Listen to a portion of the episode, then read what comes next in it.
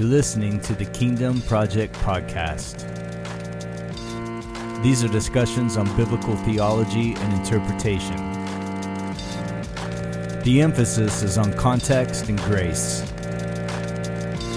The goal is to promote biblical literacy by displacing and debunking most modern interpretations.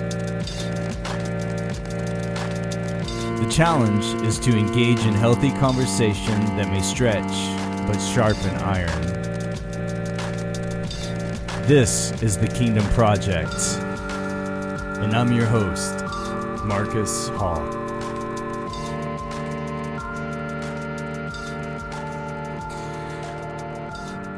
Well, hello, everybody. Welcome to uh, another episode, and thanks for uh, checking us out. Um, if you've not already, get on Facebook and do a search for the Kingdom Project podcast and give a like and follow or whatever.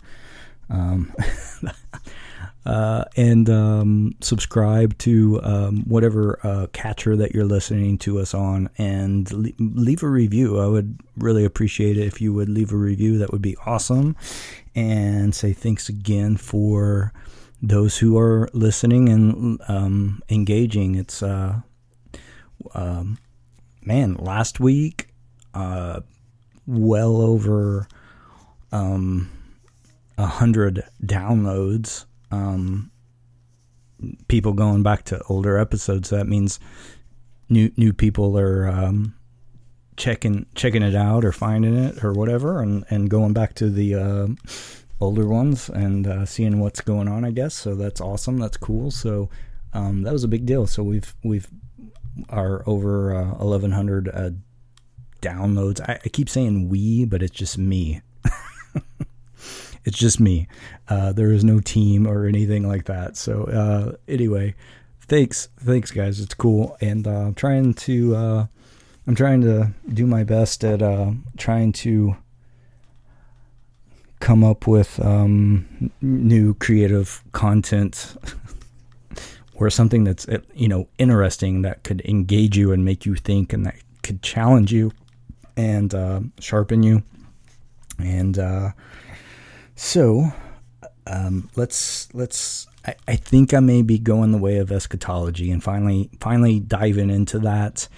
That's not everybody's cup of tea. I understand that. So I may try to do the series, uh, an eschatology series, and and then an, another episode on something else, on something lighter. Um, that way, I don't lose people's interest and they just stop listening altogether if I do eschatology for X amount of weeks because it could take a long time. Um, or I may just do a simplistic overview. You know, I don't know. We'll see.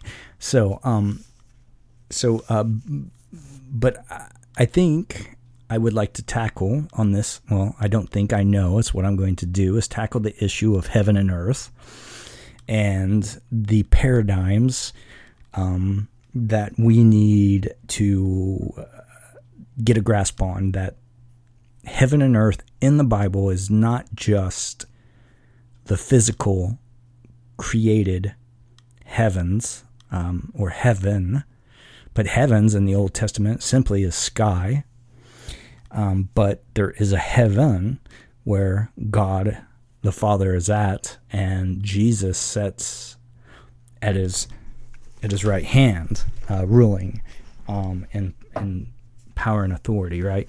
Um, so there, that is a place, um, but there's different heavens and earth in the Bible, and I think I've mentioned that before. So um, before getting completely in into that, um, we're we'll have to we'll have to talk about something else. So brace yourself, okay? All right. So the the question would be: Doesn't the Bible say that God is someday going to destroy the world and set up a new heaven and earth? Um. So that's that's the objection and the contending paradigm. All right, because this this whole um, end of the world or end time paradigm is the number one reason that many of us have been so um, mis mis uh, mm, misplaced or mis uh, or, uh, I don't know, but caught up in the wrong way of understanding of the biblical end time prophecy. Okay, so it doesn't matter if you've said, well, you know, so and so has said that the Bible the Bible says the world will end someday. Uh, this world's only temporary, or Jesus himself warned that that someday this world as we know it will come to an end. All right, but not because of war or you know things like that, but because of God's wrath, because of God's anger, and it will be destroyed with fire. Um, he's the one that will destroy the world. Um, and with all due respect to those who hold that opinion and or say those things or teach those things, um, uh, the I think the the actual answer to that is no. The Bible doesn't say that, um, and relying on somebody who's who who says that doesn't settle the matter. Um, there's only only only specific statements from Scripture uh, can actually do as we would agree to test everything and hold on to what is good. So nothing we should know that nothing is exempt from from that admonishment in Scripture. Um, the fact is that there's no clear statement that actually teaches an end of the world or an end of time or an end of human history, actually. Um, but it does speak of a time of the end, um, which is mentioned in Daniel. And that's a big difference uh, there. So, um, one problem has been that the original King James version of the Bible has mistranslated the Greek word word um, aeon, which is A I O N. They mistranslated that word as world instead of the actual word that it meant is supposed to be age. Um, when you read um, the end of the world uh, in Matthew 24, it's actually the end of the age. Um, and there's actually other places um, uh, uh, uh in the King King James, uh, Matthew 12, 32, Matthew 13, 22, Matthew 13, 39, 40, 49, over and over again. Matthew 24, 3, 28, 20 are examples of that. Um, most most Bible uh, translations, newer ones, even even the the new King James version um, has corrected this and has rendered it properly as age. Okay, so um, you should take note of that. Uh, so, um, but there's not really any evidence that exists that first century Jews, um, that who were the the early Christians, or any New Testament writer, were anticipating anticipating an, an end to the human race or the complete destruction of the physical earth. Um, it's to let you down uh, gently. It's it's not a profound and glorious doctrine of the church because it's just not there. Uh, the the biblical truth about the end of the world is really within the biblical phrase world without end amen the bible says the world had a beginning but is without end um, from the beginning of the world uh, throughout all ages world without end amen it's in ephesians 3 9 um, and 21. And um, it, has been actually a, conf- a doxology and a confessional uh, creed or a, a confessional truth of the historical church, actually, that says, Glory be to the Father and to the Son and to the Holy Ghost, as it was in the beginning, is now, and ever shall be, world without end. Amen. It's a, a woman named uh, Gloria Patri that had that. Um, so so what does that mean? What does world with without end amen mean? And it, it means exactly what it says. The world or age is not going to end. In the original Greek, the phrase translated as world without end is an idiom and is translated differently in other uh, more modern translations, but some some versions read throughout all generations, forever and ever. Um, it's literally it's into all generations of the age of the ages. It's an idiom, and as an idiom, the actual meaning of of the phrase is actually is greater than and cannot be directly understood from from its literal literal words. Um, every every translation of this of this idiom contains um, a basic basic truth, right? So the the meaning of the wor- the word translated as age um, is a long, indefinite period of time. Um, in in this idiom, it's both the singular age and the plural ages are used. Uh, so it's that. What's that mean? It means that it's intensified double. It's double and it, it double.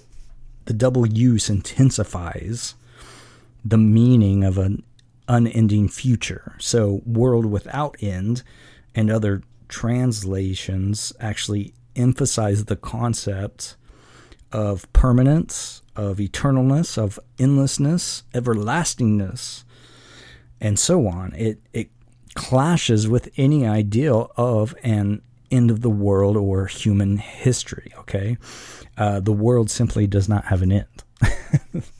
and scientifically, people would say, well, it will have to end at some point, but those are usually people that don't believe in a God. Now, there are Christian scientists that um, I have read and um, and and do make a case that the world will indeed sometime have to end when the sun will surely one day burn out. But we are talking about King Jesus, Lord of Lords and King of Kings. All power, power and authority belongs to Him. So if the sun is due to burn out, then and he doesn't want it to, then surely it doesn't have to. Um, some people may just think that's silly, but I believe in the Son of, of Man and the God Man, God who became man and was crucified and bled and died for all of humanity because God for so loved the world. So I'm getting on a rant. So, so um, we can get into you could get into other things when it comes to the um, literature and the words and all that that are being used, but um, we'll just go to the amen that follows that, and it that makes the phrase even more uh, emphatic. Um, amen affirms this proclamation and adds the meaning, so may it be in accordance with the will of God. So, what you have is a double strengthening and emphasis of the certainty of an idiom that states that the world or age is without end. and there's other verses that tell us that. Um, you can you can look up that you know the earth endures or remains forever as Ecclesiastes uh, one four, um, Psalm seventy eight sixty nine, Psalms one 104 5, uh, 93 1, 96 10, 119 90, uh, 89, 36 and 37, and 148 4 and 6, and on and on it goes. That eternalness is not only an, an attribute that um, that we know of of that belongs to God in His glory, but it's also an, an attribute that's ascribed to His creation. So you have to think of the objections that can happen when you make a, a statement or a claim like this, and uh, the uh, the the basic one is um, God only promised to never destroy the world again by water. Okay, so um, John Noe's, who is um, got his PhD, is is taken a lot of this from his studies, his dissertation. Um, but I've I've read many many on when it comes to eschatology. So, um, um, and you you can take a look for for yourself um, in in Scripture. So, um, but his response is twice since the flood in Noah's day, God has promised not to destroy the world. He made these two promises to Noah on behalf of all humanity for all time, and they're recorded in the Old Testament of Genesis as a record record of his faithfulness and trustworthiness. All right, so the, the first time is in Genesis 8, where God says, Never again will I curse the ground because of man, even, even though every inclination of his heart is evil from childhood. And never again will I destroy all li- living creatures as I have done. As long as the earth endures or remains, seed time and harvest, cold and heat, summer and winter, day and night will never cease. That's in Genesis 8 21 and 22. And then he, he says this again in Genesis 9 11. It says, Never again will all life be cut off by the waters of a flood. Never again will there be a flood to destroy the earth. Okay, so many have, have debated on this and saying that it's too um, well they look at it first and see oh well there's two promises here but he uh, he ups it or he changes it um, the second time. Um, m- many many agree that it's an eternal promise right? And so it, it, depends solely upon the re- reliability of God. But many say that the second one is a disclaimer or the qualifier of the first. They assume that God has placed this restriction on his first promise. And then so they argue that since God destroyed the world once by a flood, then you put the sum total of these two promises is that he has only limited himself by how he can destroy it the next time.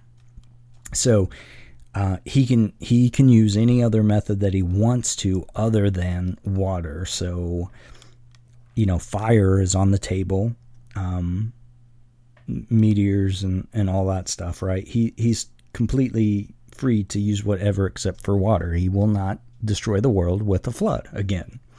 Um, so, so the question is is he free to do this?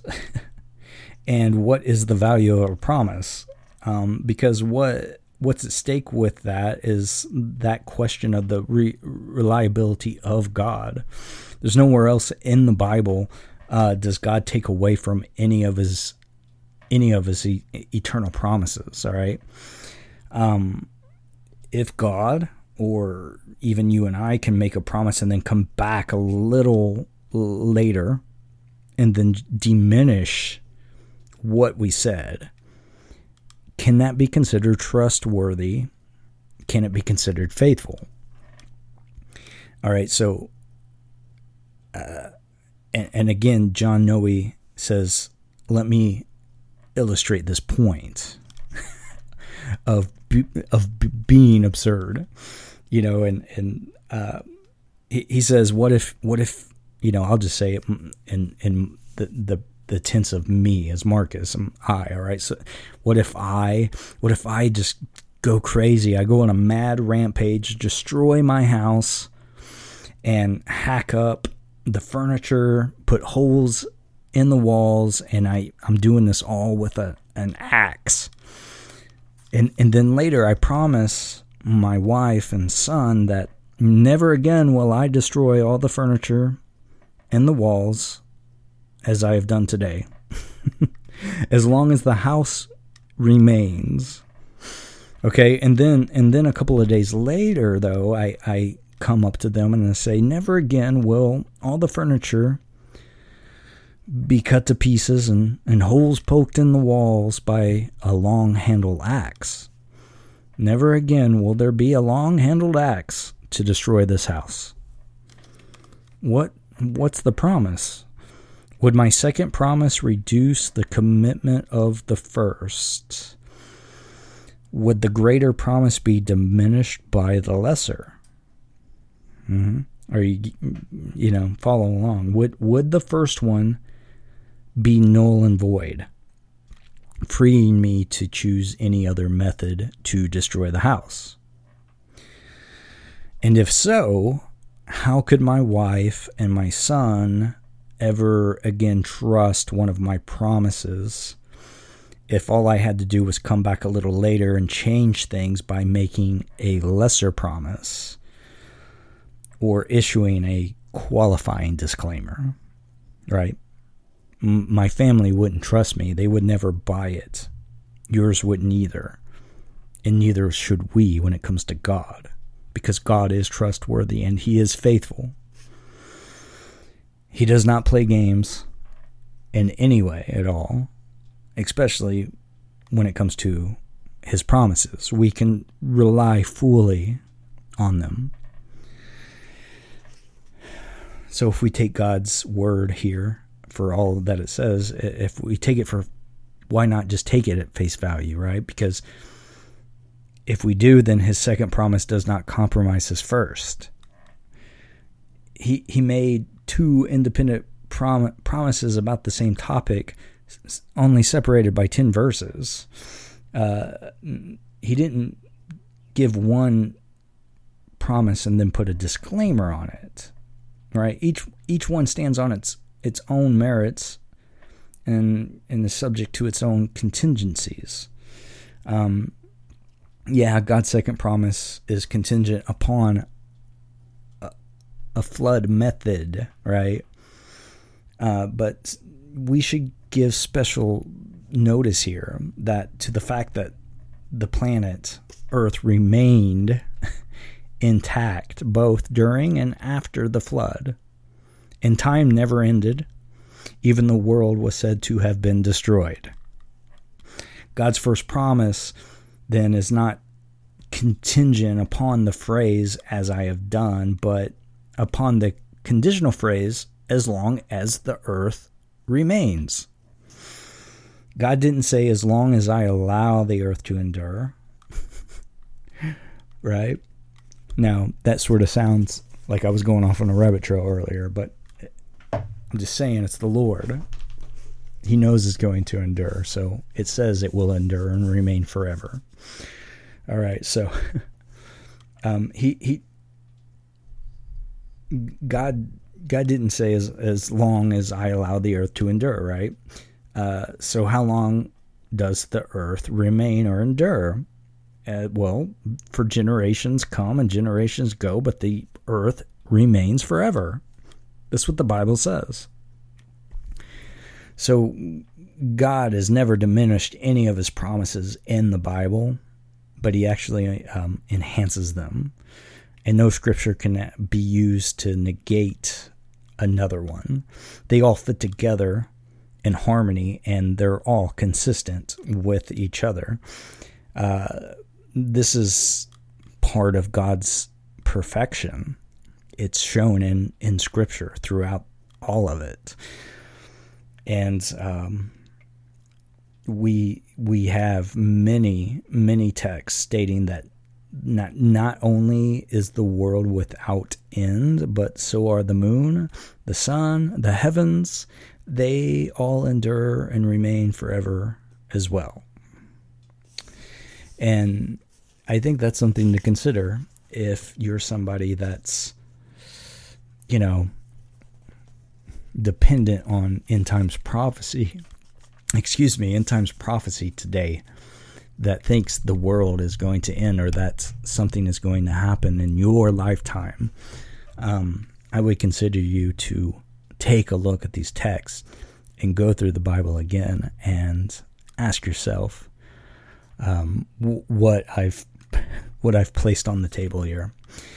Um, so um, now we can we can go to that that that was the first uh, that's really the first paradigm there. That's um, uh, an end of the world. All right, that's the paradigm. The other, the next one would be, what about the new heaven and new earth?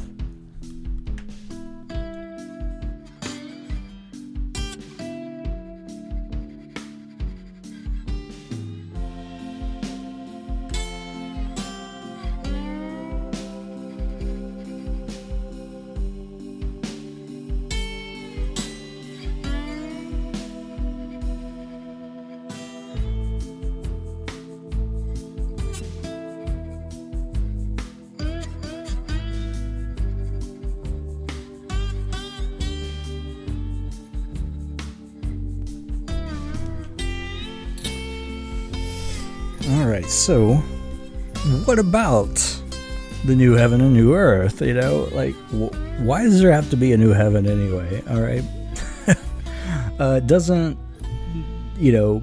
We say, well, the the book of Revelations, um, Revelation, it's Revelation's prophecy of a. It has a come the coming of a new heavens and a new earth, and it teaches or implies that this world is going to end someday. That's in Revelation 21 and 22. And then um, we also have from the Olivet Discourse that Jesus Jesus says, "Heaven and earth will pass away, but my words will never pass away." Um, there's three three different entities in the Bible, though, that are called heaven and earth, like I said. Um, most of us don't know that. Um, these entities are idiomatic or idioms are, are relate to something other than just physical heaven and earth. And um, uh, one of those would never pass away. Another had already passed away. And third would soon pass away and be made new. okay, so let's take a look at those. Which which heaven and earth was the one that Jesus said would pass away? Hmm. Um, but let let's take a let's take a look at at the the three different heaven and earth entities or the idioms. Um, the first one should be obvious. It, it is planet Earth and the actual cosmos. It's the physical creation, um, which God eternally created with His divine perfection, and it's the one that is without end. It endures and remains forever. The uh, the other one is the old empire of Babylon um, or Babylon even can be used metaphorically as well, because in Revelation, um, Israel has become Babylon. Um, but but heaven and earth um, can be seen as Babylon um, in Isaiah 13, uh, 19, I believe. Um, it, it's its destruction in 50 or 15 539 BC was depicted in by the prophet Isaiah and it's described as trembling and shaking of heavens and earth, right? Um, Therefore, I will make the heavens tremble, and the earth will shake from its place at the wrath of the Lord Almighty uh, in the day of his burning anger. That's Isaiah 13 13. So, um, and, and we know, how do we know this prophecy was speaking of Babylon, right? Because I, Isaiah told us uh, in in the first verse of the chapter an oracle concerning Babylon that that I uh, that Isaiah son of uh, Amo Amos Amoz saw. All right, so that's in thirteen one. Um, there's other references um, uh, to to heaven and earth too, and that really points to the whole of the old covenant creation. And so when you when I say that, I mean Israel is heaven and earth. The temple is heaven and earth. Uh, the old covenant, the Mosaic law, is heaven and earth. Um, that will take a while to go through if if you want to dive into that. but um, I assure you that's it, that's proper. Um, it several times um, for the proper scriptural identification of of this. Um, just have to look at the at the Bible, right? Which it, it mentions this several times throughout Scripture. Um, and our first witness of that is labeled uh, in the subheading of, of most Bibles, uh, the Song of Moses. Um, that's in Deuteronomy 32, which is cha- uh, verses 1 through 43. And you will notice how Moses begins this this uh, this song, but it's it's really a, a prophetic exhortation. But he, he says, "Listen, O heavens," and then he says, "Hear, O earth." Uh, and so you have to ask yourself who, who, what, like, to whom is, is Moses talking to? In his introduction to this, Moses tells them and us it's for all the elders of your tribes and all your officials and that that Moses has assembled before him so then the, then he says so that I can speak these words in their hearing and call heaven and earth to testify against them. Moses also says that that it's a what this prophecy is about and it's about what will happen to Israel in their latter days or their last days. And then another witness would be in the book of Isaiah in chapter 1, where the prophet starts this ex- exhortation with the very same words Hear, O heavens, listen, O earth. And then again, you have to ask to whom or what is Isaiah directing his message? Uh, and then and then ask did these two men really expect the physical stars and planets to hear, and that planet Earth, with full of its inanimate dirt and rocks and water, expect them to listen and take need and be obedient, right? Some would say yes, I know but no, I don't think they did. Like just like Mo- Moses, Isaiah tells them and us that O heavens and O earth are simply other names for God's children, um, or His people, which is my people, my people of Israel. They were the ones who could hear and listen and heed and obey or disobey and God God uses the same symbolism uh, in um in his promises to to Abraham when he says, I'll make your offspring like the dust of the earth. Look at the heavens and count the stars, right? So will your offspring be. And, and then we have another short passage in the book of Isaiah in chapter 51, um, 13 through 16. The prophet actually contrasts God's establishment of two different entities represented uh, by heaven and earth terminology. Okay. Um, it, now, if you use the King James version, it's more graphic and revealing than other translations here. Um, that's why I would encourage you to, to have more than one Bible translation.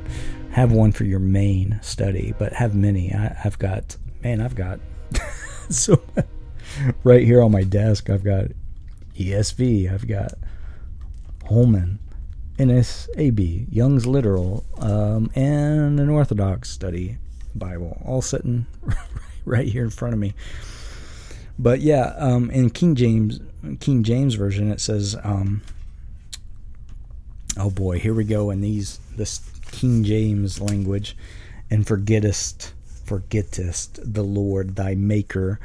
That hath stretched forth the heavens and laid the foundation of the earth and hast feared continually every day because of the fury of the oppressor, as if he were ready to destroy? And where is the fury of the oppressor? The captive exile hasteneth, hasteneth, or I don't know, that he may be loosed, and that he should not die in the pit, nor that his bread should fail. But I am the Lord thy God that divided the sea, whose waves roared. The Lord of hosts, of hosts is his name, and I have put my words in thy mouth, and I have covered thee in the shadow of mine hand, that I may plant the heavens and lay the foundation of the earth, and say unto Zion, Thou art my people. God, through his prophet, uses the past this this past perfect form um, stretched and laid in recounting his creation of the physical heavens and earth. Then verse 14 begins with um, the captive exile, speaking of bringing them out of exile in Egypt but notice what happens in the, those ne- the next two verses, right? The, it switches. But I am the Lord thy God that divided the sea, whose waves roared, the Lord of hosts in his name. And I have put my words in thy mouth. I have covered thee in the shadow of mine hand, that I may plant the heavens and lay the foundations of the earth and may say unto Zion, Thou art my people. There's a big difference here. It's a totally different world in meaning. In the second portion of this text, God is still speaking to Israel. Well, I don't know if you heard that, but I just leaned down in my chair and it sounded like a like a fart.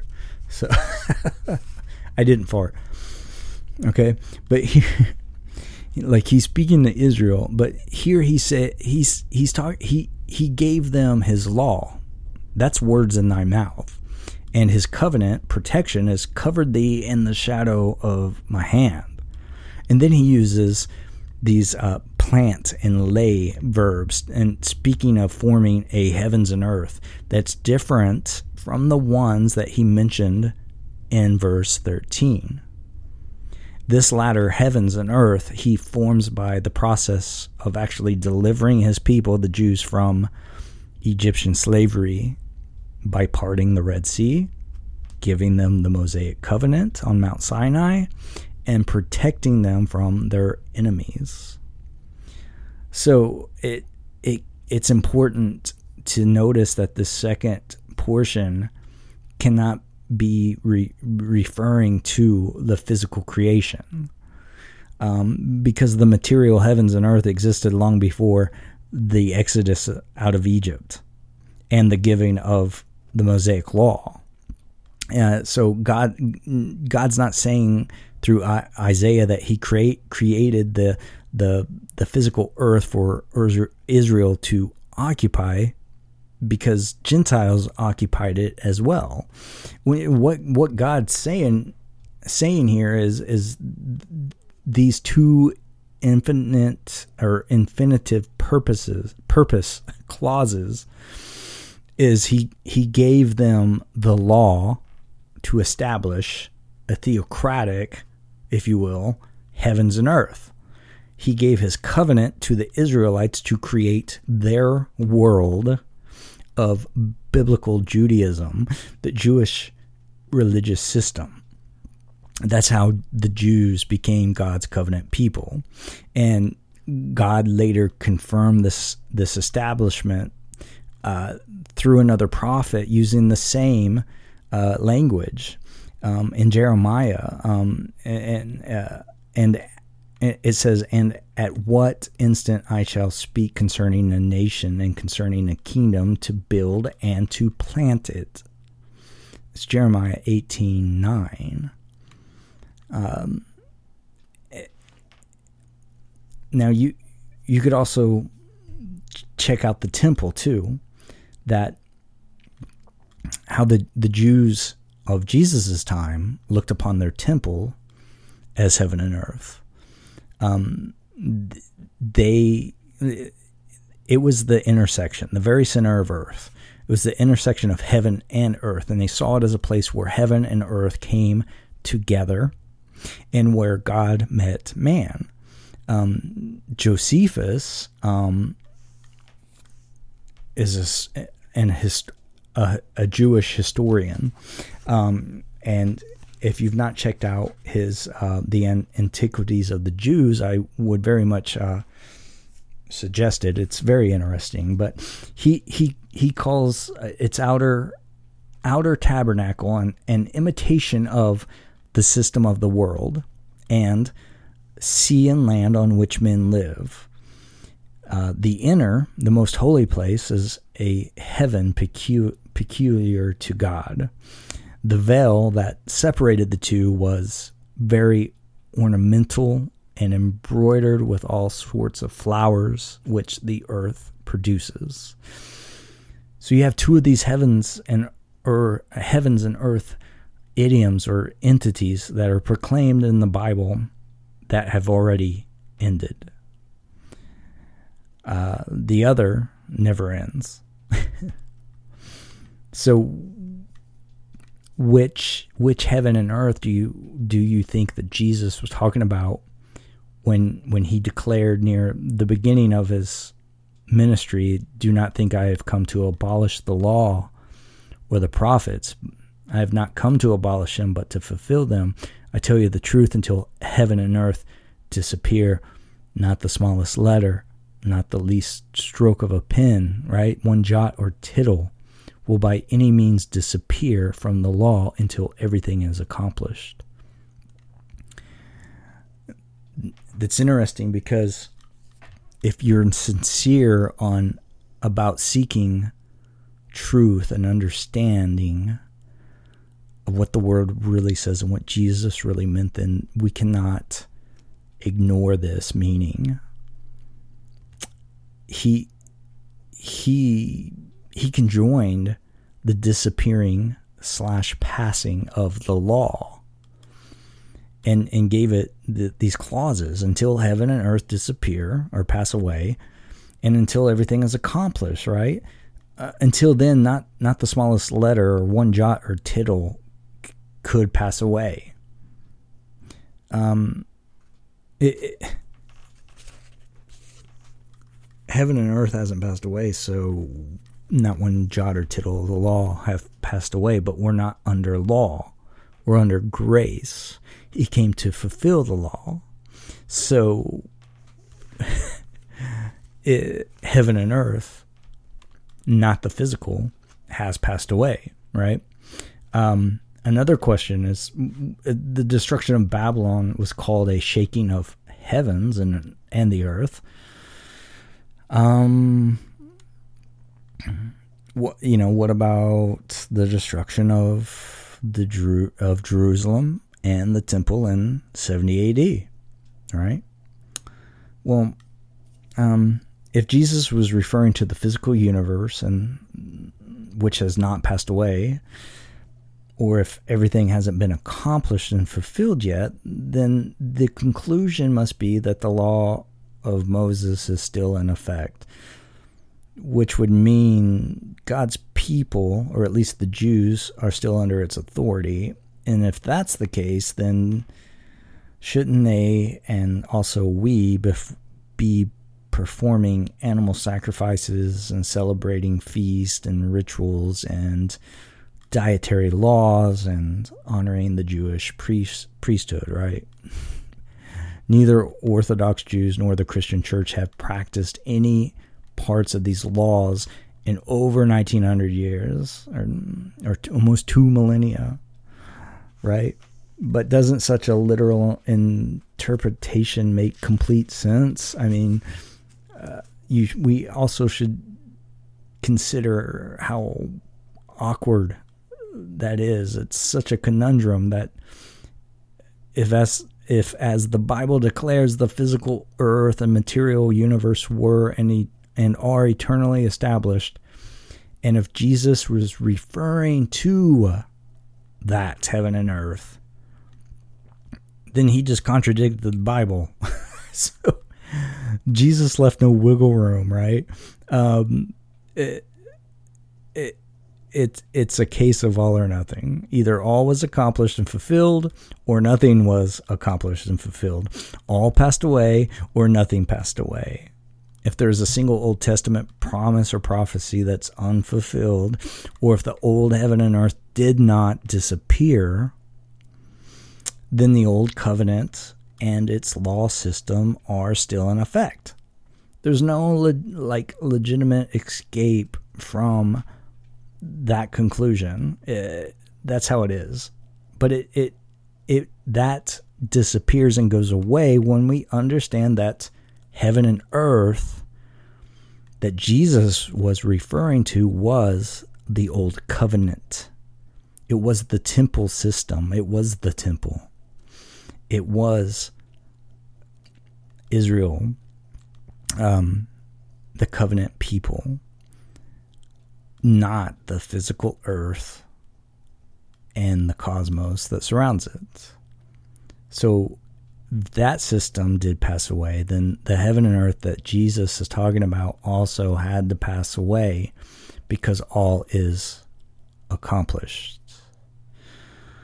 Now, the demise of the temple and that whole um, desolation of the institutions of the law happened in 70 AD, and it was much more than the smallest letter or one jot or one tittle. It was the entire system of biblical Judaism. so that that's the heaven and earth that Jesus was talking about was covenantal. Uh, it was not cosmic. It has passed away. It was superseded by a new heaven and a new earth, a new covenantal reality. And it all came to pass precisely as and when he said it would within the generation of his contemporaries. um, so you got to think of it this way. Well, what's the new heaven and earth? Well, it's the new covenant. But if the temple was actually the intersection of heaven and earth, where God dwelt and ministered uh, to men and met men, um, and that's been destroyed, and Jesus made his tabernacle or dwelling among men. He was a walking, talking temple. He was a walking, talking holy of holies, and he came to to show the Father. And nobody can get to the Father except through Him. And we are placed in Him, He is in us. We are filled with the Holy Spirit. We are sealed. It's a down payment of things to come. We are we enter into this new covenant of grace by faith and faith alone. And we then become a so called, you know, intersection of heaven and earth because our bodies are a temple and the Holy Spirit dwells in our in our being. We are the walking, talking holy of holies now. We tabernacle among others in our life. We are a heaven and earth, so to speak, because we're seated in heavenly places. We're placed in Christ. He's in us. Uh, our citizenship is first and foremost in heaven.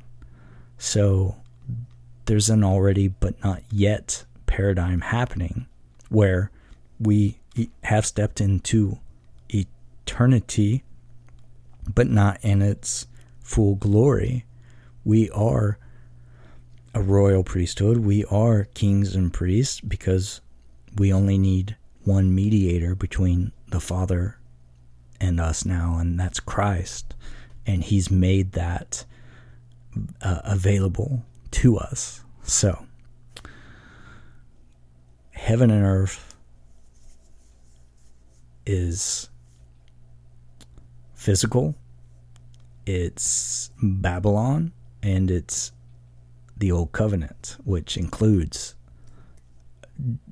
Israel, Jerusalem, you know, and the temple. And two of those have passed away and they're gone. And the new heaven and earth, it's you and it's I and the church universally across the actual physical earth.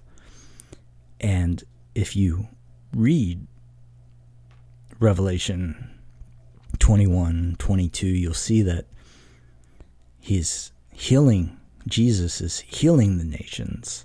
You'll see that the gates are open, they're not shut, they're not closed or locked, and that the dogs, the adulterers, the murderers, the idolaters, all of those people are right outside, and the river of life flows from this heaven and earth, the river of life, the tree of life. The ministry of reconciliation says it's here for anyone who wishes to be reconciled to the Father because you have been reconciled and you were welcomed in to this new covenant of grace through faith alone. Well, there you guys go. There's another episode. I hope you learned some things from that. Um, I love that stuff.